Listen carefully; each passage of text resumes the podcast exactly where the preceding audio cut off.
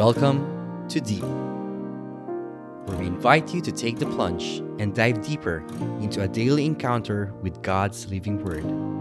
Journey with a collection of personal reflections of other souls as we all draw nearer and deeper to God's heart. Good morning, brothers and sisters. Welcome to another episode of Deep Warless Wednesday. The Gospel for today is from the book of John, chapter 12 to 15. Jesus said to his disciples, I have much more to tell you, but you cannot bear it now. But when he comes, the Spirit of truth, he will guide you to all truth. He will not speak on his own, but he will speak what he hears and will declare to you the things that are coming. He will glorify me because he will take from what is mine and declare it to you. Everything that the Father has is mine. For this reason, I told you that he will take from what is mine and declare it to you. This is the word of the Lord. Thanks be to God. Meron ba kayong uh, unanswered prayer tipong yung bagay or itong prayer na to, you've been praying for so long, but until now, it seems that God is not listening to you. Brothers and sisters, on today's gospel, I would like to ask you, are you ready for that prayer? Minsan kasi, it is easy for us to ask God na Lord, I want this. Lord, I'm praying for this. But if you will look deep within your heart, ready ka na ba to receive that prayer? Kasi baka mentally you are ready or nasasabi ng utak mo na ito yung gusto mo. But your heart, your spirit is not yet ready.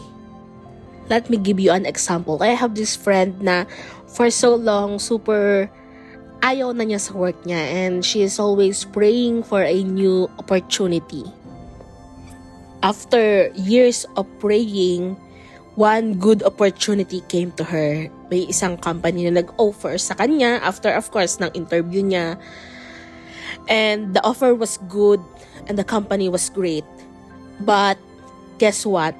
She declined the offer.